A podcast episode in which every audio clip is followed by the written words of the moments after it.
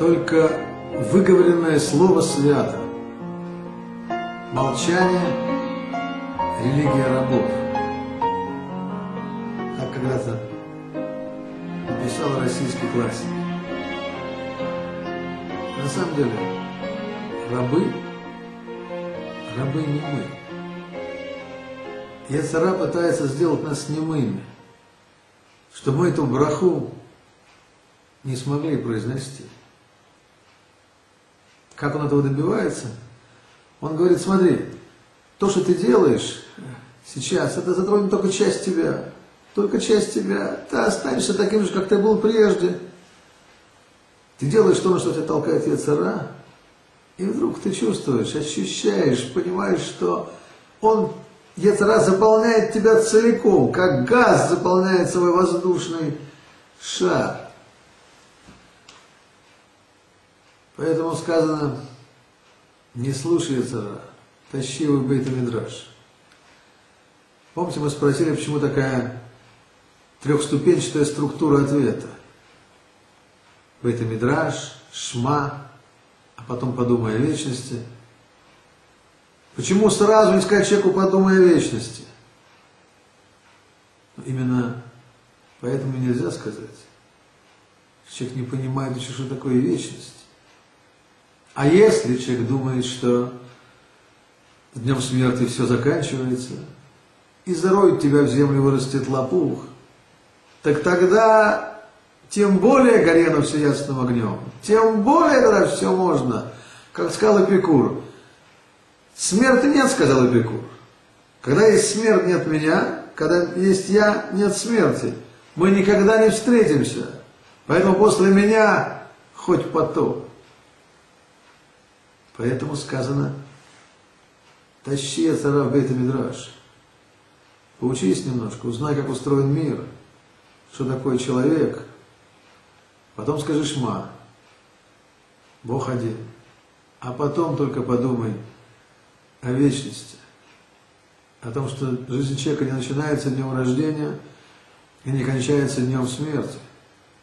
Что есть ответственность за все, что мы делаем в этом мире и в том мире. Чем вы спросили, помните, почему так странно сказано перед потопом, это потопа как будто одно и то же. Как будто два одинаковых стиха. На самом деле есть принципиальное отличие в том, что написано Берешит до потопа и после потопа. Рафош Рувайс так комментирует эти отличия. Он говорит,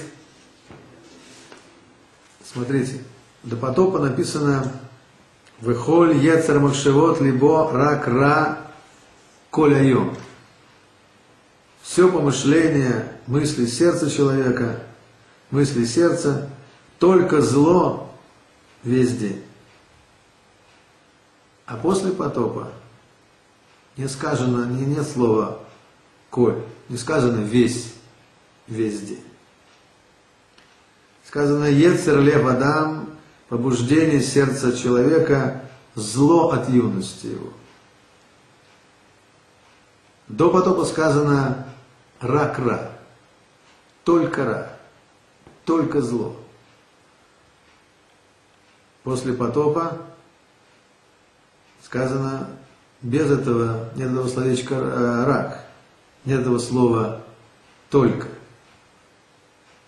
Еще одно отличие. До потопа написано ра коляйом, зло везде. После потопа нет этого не сказано весь день, сказано Менаурав от юности его. До потопа написано Ецер Махшевод Либо, побуждение мысли сердца. Ракра, только зло. После потопа не сказано ничего о мыслях. Сказано Ецер, Левадам, побуждение сердца человека, зло от юности его. То есть Ецер зо, мысли уже не так злые и дурные. Рабош Рвайс объясняет это таким образом. Человек, которому было заповедано впервые учить Тору, человек, с которого начинается лимут Тора в истории человечества, это, это Ноах. Можно вспомнить комментарий Раши, когда сказано, Ноаху было Бекольбе, Михольбе и от каждого чистого животного возьми себе в ковчег. Раша говорит, что это, что это за чистое животное. Это те животные, которые потом смогут быть карбонот на мизбехе э, в Бейтамикдаш. То есть он впервые в истории человечества Новых был тем, кто впервые учил, учил Тору. Можно вспомнить, посмотреть Мару и Рубин, Юдхет Амуд, э, Амудалев. Так что же появляется в этом послепотопном мире? Что-то новое появляется в этом послепотопном мире. Если до потопа было сказано «рак-ра коляем», только зло весь день, то после потопа есть какая-то надежда. До потопа надежды уже нет никакой. Нету. После потопа сказано, да, от юности, зло в сердце человека. То есть говорит Всевышний, ребята, вас не переделаешь, Бог с вами, как были, так и остались. Но только у вас появился шанс. Лимут Тора. Изучение Торы появилось. Это может вас спасти. Когда Всевышний я создал Яцерара, я создал Тавлин, противоядие против него. Это Тора эту тайну Яцера скрывает от нас. О том, какое высокое наслаждение может дать человеку победа над, над ним, над Яцерара. Недаром Мишна спрашивает, кто гибор, Мегебор, кто герой, кто сильный? Тот, кто ковыряет Яцеро.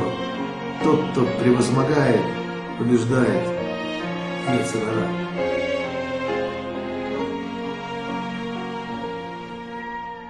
Eight.